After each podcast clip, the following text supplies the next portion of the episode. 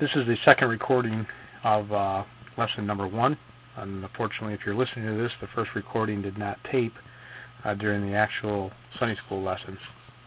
So I'm re-recording this for you, uh, unfortunately without the uh, audience participation, but we will get through.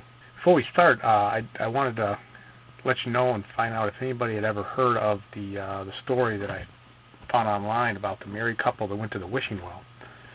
And uh, nobody had heard about it in the class, so I wanted to tell the story. This married couple went to a wishing well, and um, the uh, the man leaned over and obviously made a wish and tossed in his penny, and his wife wanted to do the same thing. So she leaned over. Unfortunately, she leaned over too far and actually fell in the well, and fell all the way to the bottom, and she drowned. And uh, the guy, with a astonished look on his face, was heard saying, "Wow, this thing really works."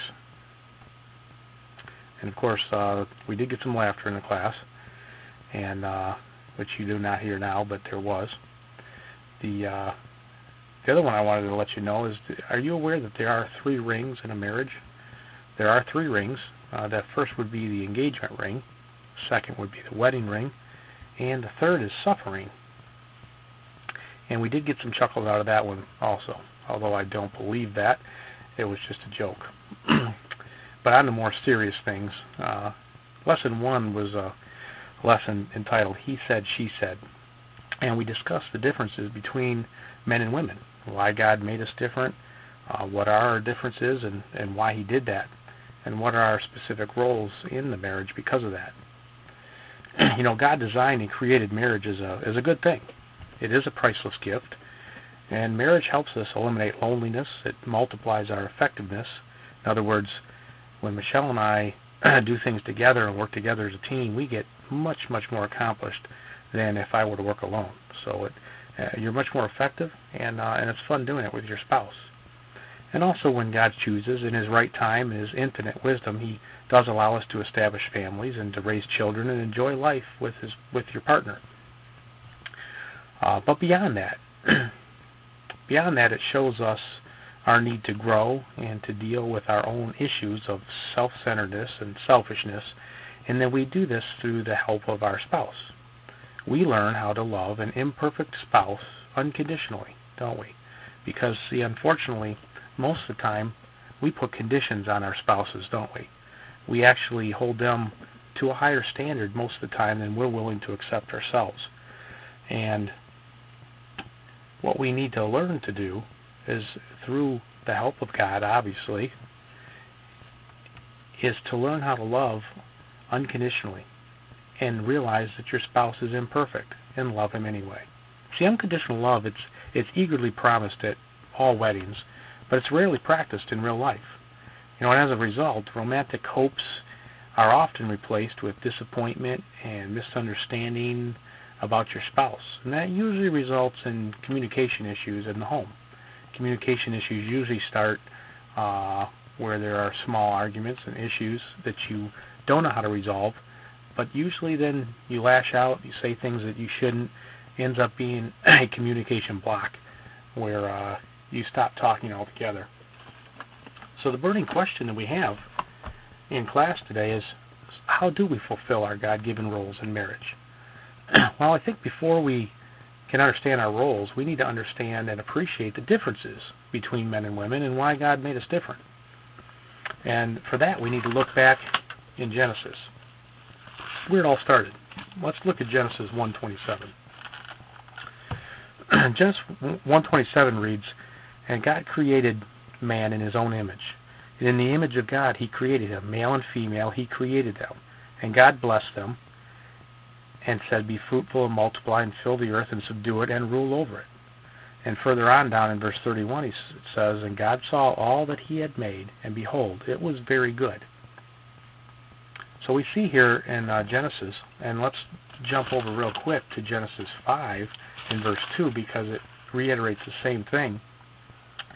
When God created man, he made him in the likeness of God.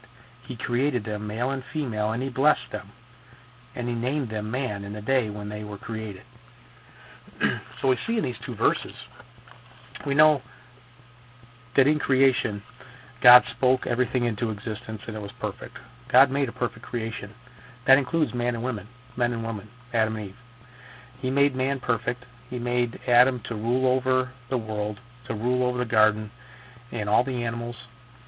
And he knew that he knew that Adam needed a helper, someone to keep him company. And therefore he made Eve out of man, out of Adam. now these two were totally different yet very compatible. God did this on purpose. They were working side by side. In fact, even in further in Genesis, you read where they walked hand in hand in the garden. they walked in the cool of the day with God and communed with God together.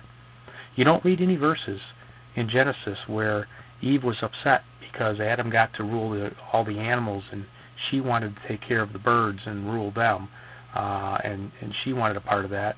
You don't have any you don't have any quarrels or complaints between the two. They were very different, like you and I are today, but yet very compatible. And God did that on purpose. See, with all the differences between Adam and Eve, God saw what He had done was good. Um, he meant for us to complement each other. and let me give you an example. You know, men, we are stronger uh, in stature. God made us that way. Uh, we are, as far as emotions, a little bit more stable. Uh, we don't let things get to us as much as our counterpart, which isn't wrong for them.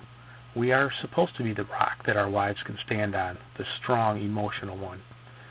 Wives, God did make you a little more emotional. But along with that, you are more caring and compassionate, more loving, soft spoken, tender. All these qualities are so very important in a female. Why? Well, take the example of, of a child. Child that's um, upset, scared, hurt, and crying. Who do they normally go to? Well, they normally go to the mother or the female. Why?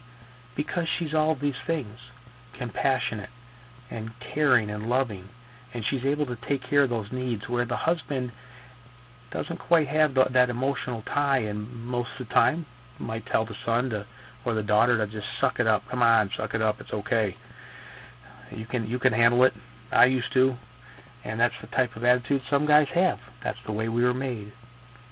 But let's go a step further because we're talking about how we're t- completely opposites, but we we are molded together and we're compatible. Let's take that same situation where instead of the child being hurt, unfortunately, there's a tragedy. It's tragedy, tragedy, you know. And God knows everything is in in God's hands, but you uh, the loss of a child, perhaps, and that's something that's very hard for somebody to take. This is where the man needs to step in and be that rock, that that that uh, that the wife can lean up against, and the and he can be the one that's got the uh, the emotions under control and try to lead his family through this struggle.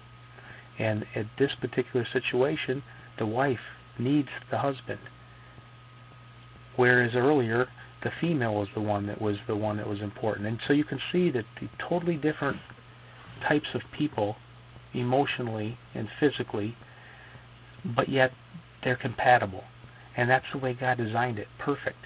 See, there was no problems back in the garden. His design was flawless. So who's at fault? What what what happened here? Why is there differences in, in struggles in our marriage? Well, very simply, sin entered the relationship, and the conflict began between the sexes. Let's look at Genesis 3:15 because this talks about the punishment for sin. You know, it's ironic. We talked about last week about Luke 6, talking about uh, not to place the blame, and uh, you need to look at yourself and the problems that you have. Try to fix yourself. Don't don't push the uh, problem off onto your spouse and make him or her the the the scapegoat. But yeah, here we see in Genesis that uh, Adam and Eve started that. They were the first ones. Not only did they first sin against God by disobeying, but then the second sin was uh, was blaming each other. Eve, Eve didn't take responsibility. She blamed the serpent. Adam, Adam was even worse. He didn't take responsibility, and he was right there. Not only did he blame Eve, but he also blamed God. Do you remember the story? He said, "God, you you made her for me. It's not my fault. She's the one that did it, and then you made her." in essence, blaming God, trying to put off uh, put off the blame, being selfish, being self-centered, and that's what we talked about last week, what you need to avoid. But let's look at Genesis 3:15 because it talks about now what we're going to struggle with, why you and I struggle in our marriage. This is because of sin. And this is the this is the result of sin. Verse 15 of Genesis 3.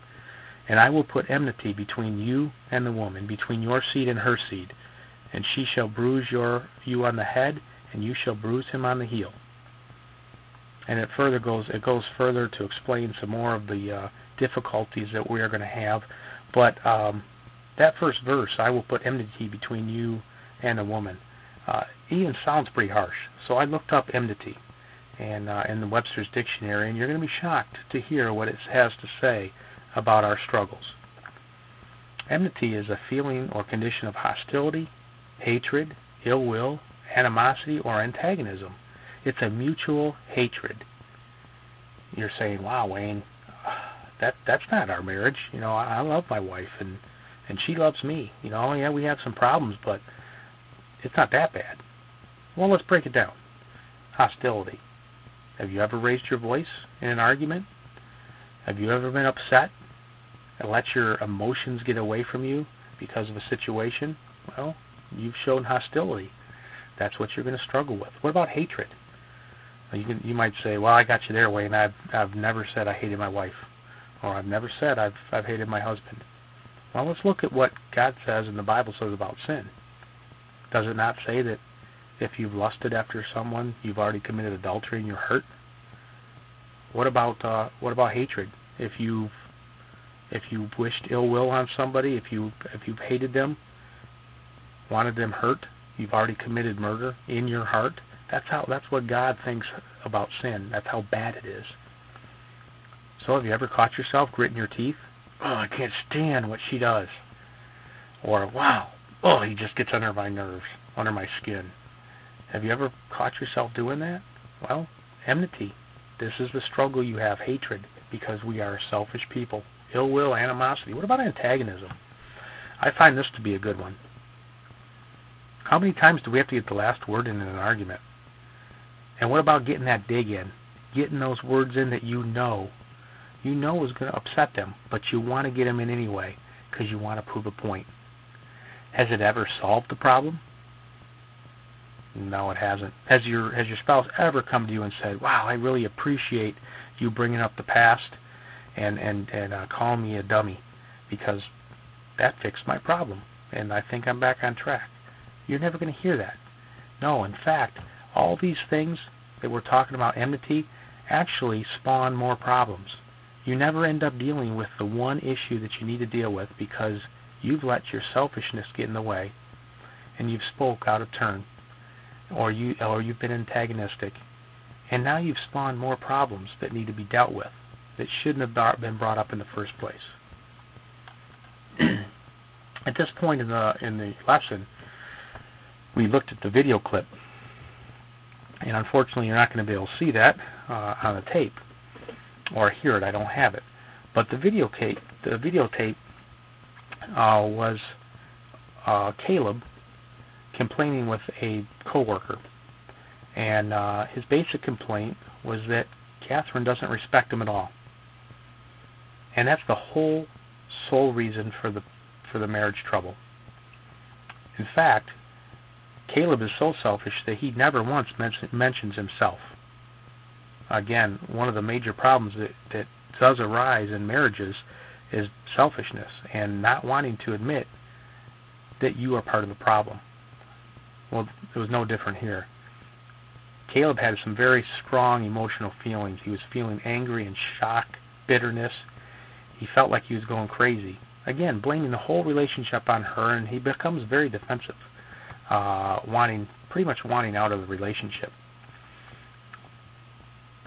Um, but what are we talking about today? We're talking about men and women and how we look at things differently, right? Well, Catherine and Caleb had the same problem, and it was a bad communication problem and a bad respect problem for each other. But yet, Catherine has a totally different lookout look uh, outlook on the situation. Well, in the storyline, uh, Catherine as with about four or five of her friends. And she is getting comfort in the in the fact that all her friends are backing her up. But what is she feeling? What doesn't Caleb do for her? Well, he is insensitive. He doesn't listen to her, and he doesn't care how she feels or knows what her needs are. He thinks the marriage is fine. Wives, you have to remember, and husbands, we look at problems differently. We are men. Ladies, you look at them differently too. You're more emotional. Guys think a lot of times out of sight, out of mind. If we don't talk about something, maybe it'll go away. But guys, you have to consist you have to constantly remember that your wife is more sensitive than you are. You do need to listen to her. You should care how she feels and you should want to know what her needs are. You should know what her needs are. That's being a loving husband. Caleb wasn't doing those things at all, so Catherine did feel rejected. How do you think Caleb felt when Catherine complained to her friends? Well, he felt picked on.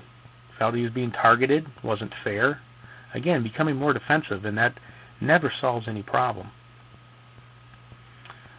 Um, you know, it's not. It's uh, it's okay if you're having some struggles and you need to talk to somebody. But there's a fine line, and and the line is, what's your motivation for going and talking to friends? Is it because you want to get them on your side so you can feel better about your position, so that you can be right because your friends are backing you up? If that's your motivation, then you're being selfish, and that's wrong.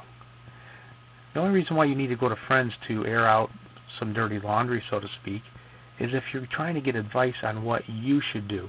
How can you improve yourself to make the marriage better? And getting godly advice, getting good advice from friends that will build you up and not tear you down. That's important. You've got to watch that and be careful. See, part of the problem here was each person wanted to blame each other for the entire failures of the marriage. Neither one of them wanted to take responsibility for their own actions. And this goes back to the basic problem.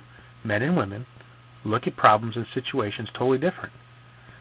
Here they felt like each other didn't understand, nor wanted to. See, the key biblical principle here that we talked about last week, and we'll refer to it again, is in Luke 6:41 and 42, referring to having a log stuck in your eye, but worried about a little speck of sawdust in your partner's eye.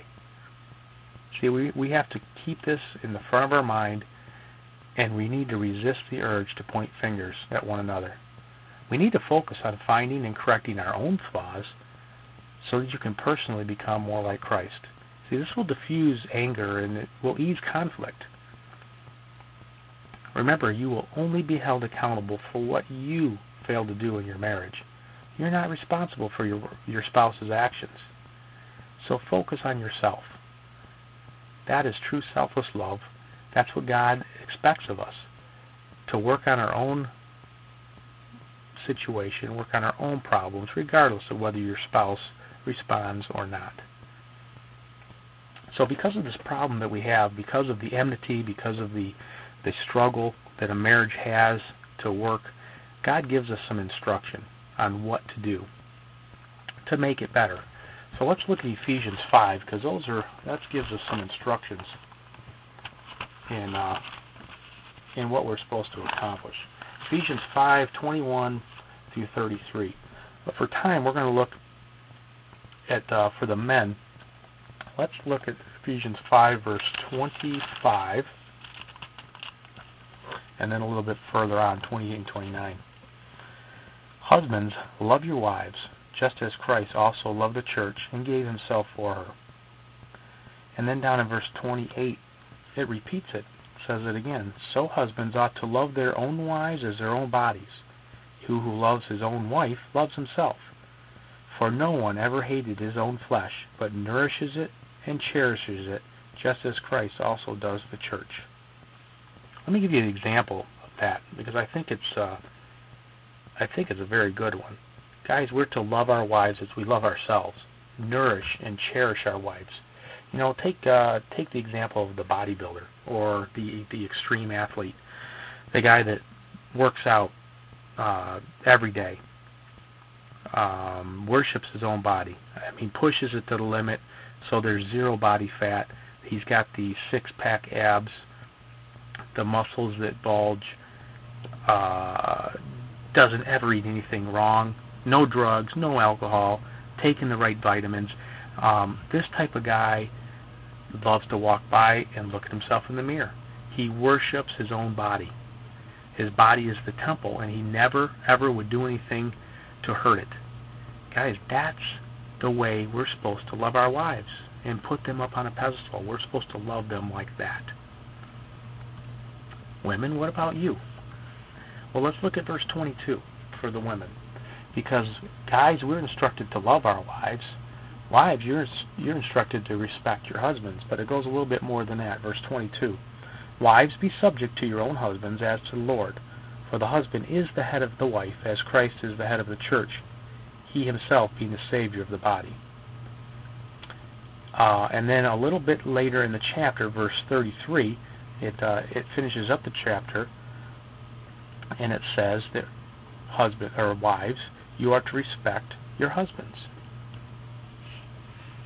So a lot of times, guys guys like this chapter because they say, yeah, we're we're the head of the house, and the women are under us, and they need to listen and obey us.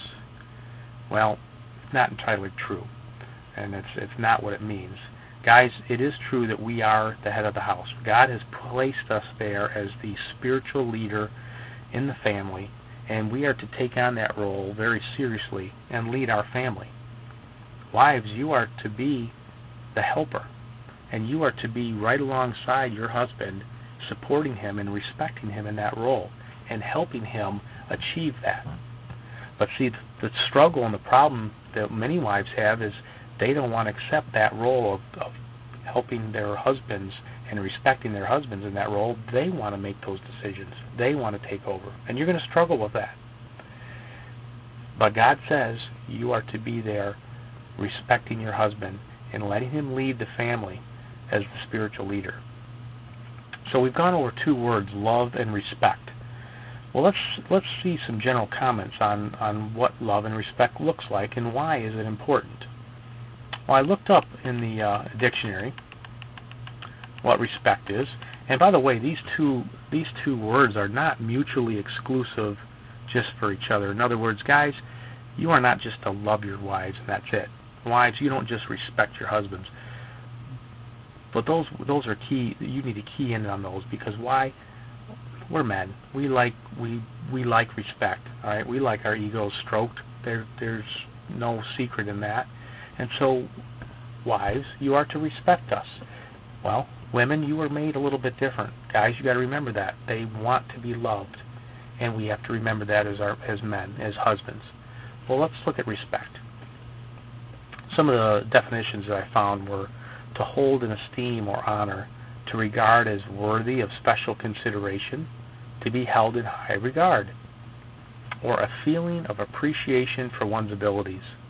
Wives, do you do you appreciate, do you let your husbands know that you appreciate them for what they do? Do you hold them in high regard and find them worthy of special consideration for what they do in the family, for how they lead, you need to find something. I know there's something in your husband that you can find to respect and to and to tell them about it and appreciate their abilities. It doesn't take much to uh, to get us to do more. You got to understand that about us. We don't need a whole lot of respect, just a little bit, and that goes a long way. I think it I think it also applies to women.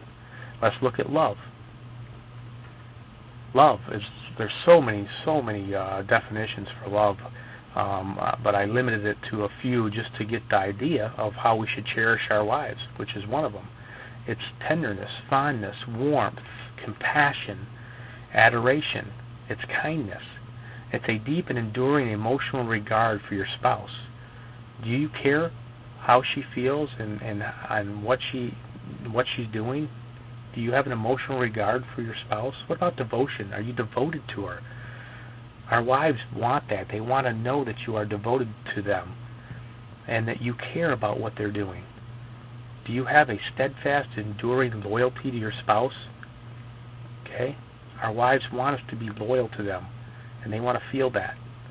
It's a it's a feeling of strong attachment.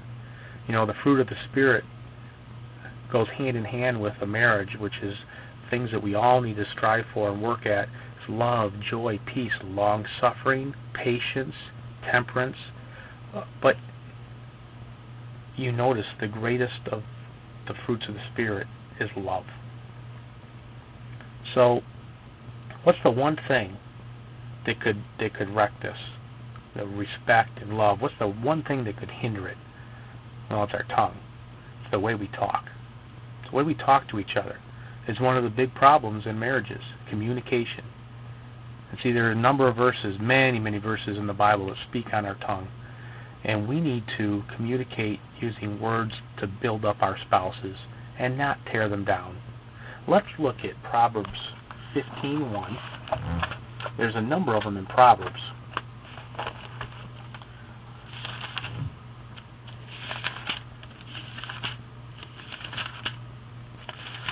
Proverbs 15:1. A gentle answer turns away wrath, but a harsh word stirs up anger. Guys and girls, we need to be gentle. We need to have gentle answers to situations and problems. We need to keep our spouses calm during discussion because harsh words only stir up anger. They never solve the problem. When you become harsh, when you use your tongue for the wrong reasons, you're only being selfish. Let's look uh, down at verse 4, Ephesians 15. A soothing tongue is the tree of life, but perversion in it crushes the spirit. Let's look at verse 13. A joyful heart makes cheerful face. But when the heart is sad, the spirit is broken. I mean, we can go on and on talking about your words that, that uh, can hurt. I'm going to take a look at the book because love is built on two principles. And those principles are patience and kindness. And we need to have patience and kindness in our marriage, especially when we're dealing with uh, problems and issues that come up in our marriage, especially with the uh, the pressures of marriage today. We have to be patient and kind, and use and use uh, calming words. Let me read something from the book. Anger is usually caused when the strong desire for something is mixed with disappointment or grief. You don't get what you want, you start heating up inside. It is often an emotional reaction that flows out of your own selfishness, there's that word again, selfishness, foolishness, or evil motives. Patience, however, makes us wise. It doesn't rush to judgment, but it listens to what the other person is saying. Proverbs 14:29 He who is slow to anger has great understanding, but he who is quick-tempered is a fool. You can't get much more plain than that, can you? You've got to watch what you say. You know, as sure as a lack of patience will turn your home into a war zone, patience, the practice of patience, will foster peace and quiet. Proverbs 15:18 A hot-tempered man stirs up strife, but the slow to anger calms a dispute. You know, we're talking about we're talking about arguments, misunderstandings, can they always blow up into something more? They sure can. If we use harsh words, it'll never calm a dispute. We can go on and on with verses from the Bible to talk about that. Let's look at one more. Let's go to Ephesians 4:29.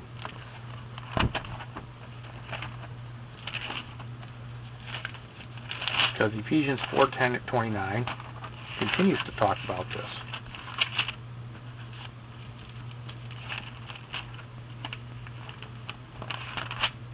and I'll get to it here. Ephesians 4:29 says, "Let no unwholesome word proceed from your mouth, but only such a word as good for edification according to the need of the moment, so it will give grace to those who hear." In verse 32, "Be kind to one another, tender-hearted, forgiving each other, just as God in Christ has also forgiven you." See, we are only to use words that are good for edification words that will give grace and comfort to your spouse. We aren't to use unwholesome words, harsh, mean, derogatory statements that only tear down communication. As I had said before, it might you might feel better right away by yelling something, by speaking out of turn, by saying something derogatory. Has it ever though fixed the problem? Has your husband or wife ever come to you and and said, "Thank you, thank you for yelling at me, thank you for calling me a name," because that fixed the problem, and I, and and we don't have to discuss it anymore. No, it never has, and it never will. All you're doing is feeding your selfish desires, and you're sinning against God, and you're sinning against your your your spouse. We need to watch our tongue, and and stop. We need to stop yelling at each other. We need to stop disagreeing. We need to stop and listen. And that's what that's what we need to talk about. We need to stop and listen. I'm going to look at well, there's one more one more page uh, in the book that I need to find because I think it's pretty important. I want to talk about. This is very uh, this is very important to listen to because this talks about in the heat of the moment what happens when you're selfish and not thinking of your partner. The deepest, most heartbreaking damage you'll ever do, or have already done, in your marriage will most likely occur in the thick of a conflict. That's because this is when your pride is strongest, your anger is the hottest, and you're the most selfish and judgmental. Again, and your words contain the most venom. And you make the worst decisions. I mean, how how much worse can you get? Your pride's the strongest, you're the hottest, the angriest, you're the most selfish during the struggle like this, and you make the worst decisions and you say the worst things. You know, a great marriage on Monday can start can start to tank on Tuesday just because of one conflict.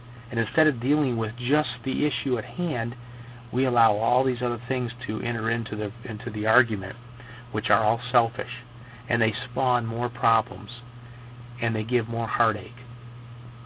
But see, this is where love steps in and changes things. Love reminds you that your marriage is too valuable to allow it to self-destruct, and that your love for your spouse is way more important than whatever you're fighting about. We have to remember that, guys and girls, ladies. We, our love for our spouses should be more important than any argument, any disagreement that we have. We need to start remembering and thinking of our partner first. Watch our tongue. Remember, what does God command us to do? He commands us to love and respect each other. We've made a lifelong commitment but yet we let little things in our marriage, little insignificant problems blow up into these big arguments because we are selfish. Because we don't want to give in. We want to do exactly the opposite of what Luke 6 says. We want to place the blame on our spouse because we don't want to admit that we have a problem or that we are part of the problem. So, what's our love challenge this week? Well, wives, I think we need to see you need to show some type of respect to your husband this week by complimenting him and using edifying and wholesome words in your conversation. Find something this week. You know, it used to be many many years ago when the uh, the roles were very defined. The husband went out and worked and made the money and brought it home, and the wife was there cooking and cleaning and taking care of the children, and that's the way it was. Well, times are different now. And in many households, the man and the woman both work, both are busy, and both should share in the responsibility of the home. But does it hurt to, to, to tell your spouse that you appreciate that? That you you thank him for doing the load of clothes? You thank him for changing, um, uh, helping with dinner, putting the dishes away? Uh, you can go on and on. Show find something this week to compliment your husband and show respect to him where you don't usually do it. Remember what I said, though. A little respect goes a long way with us. And, and I think you'll find that a little respect, and he'll turn around and want to do more for you. Husbands, what about you? What should we do this week? Well, I think your challenge this week is to show your wife that you love her. By telling her and showing her this week, reveal your tender side, guys, and show her tenderness and kindness and compassion. Say, well, how do we do that? There's countless ways. Let's take the one from the movie so you can think of more on your own, but how about a phone call this week? Call her when you don't normally call her, not because you just want to know what's for dinner or because you need something, but call her just because. Because you were busy working, but you were thinking about her, and you couldn't can't wait get can't wait to get home and see her. And that's just one example. But remember, guys, you are to love and respect your wives, and the same with your wives.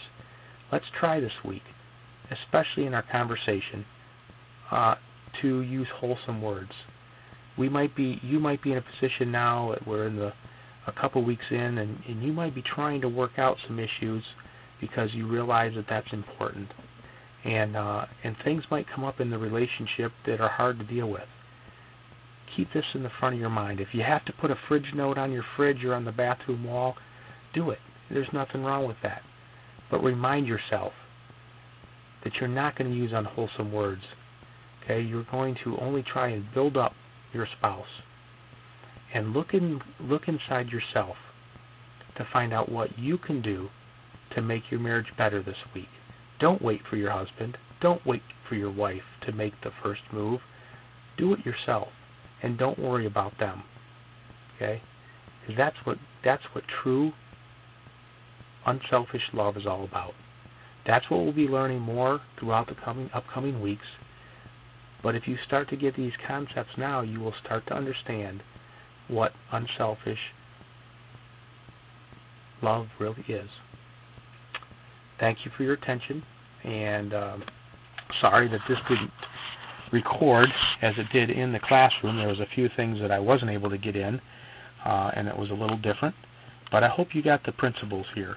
Uh, and the main focus today was that we are different. Okay, God made us different for a good reason, and it was perfect.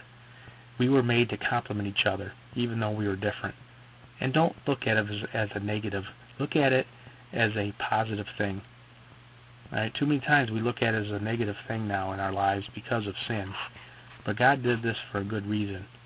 Unfortunately, sin is what messed it up for us. And you have to remind yourself that we deal with this. We struggle. We have to work at our with, with our marriage every day, all day long. And that's because of sin. Remember, he, we will put enmity between the husband and the wife, and that's a constant battle. But it's something that you must work at so that you can understand true love. All right, and and remember, God gave us examples. He gave us examples in the Bible to love and to respect each other. And he gave us the ultimate example in Jesus Christ of selfless love. Someone who forgave us for everything that we've done, past, present, and future, not because we deserved it, not because we asked for it, because he was he's the ultimate example of selfless love. I hope you can uh, take some of these uh, some of these uh, challenges about love and respect and and try to apply them this week in your marriage.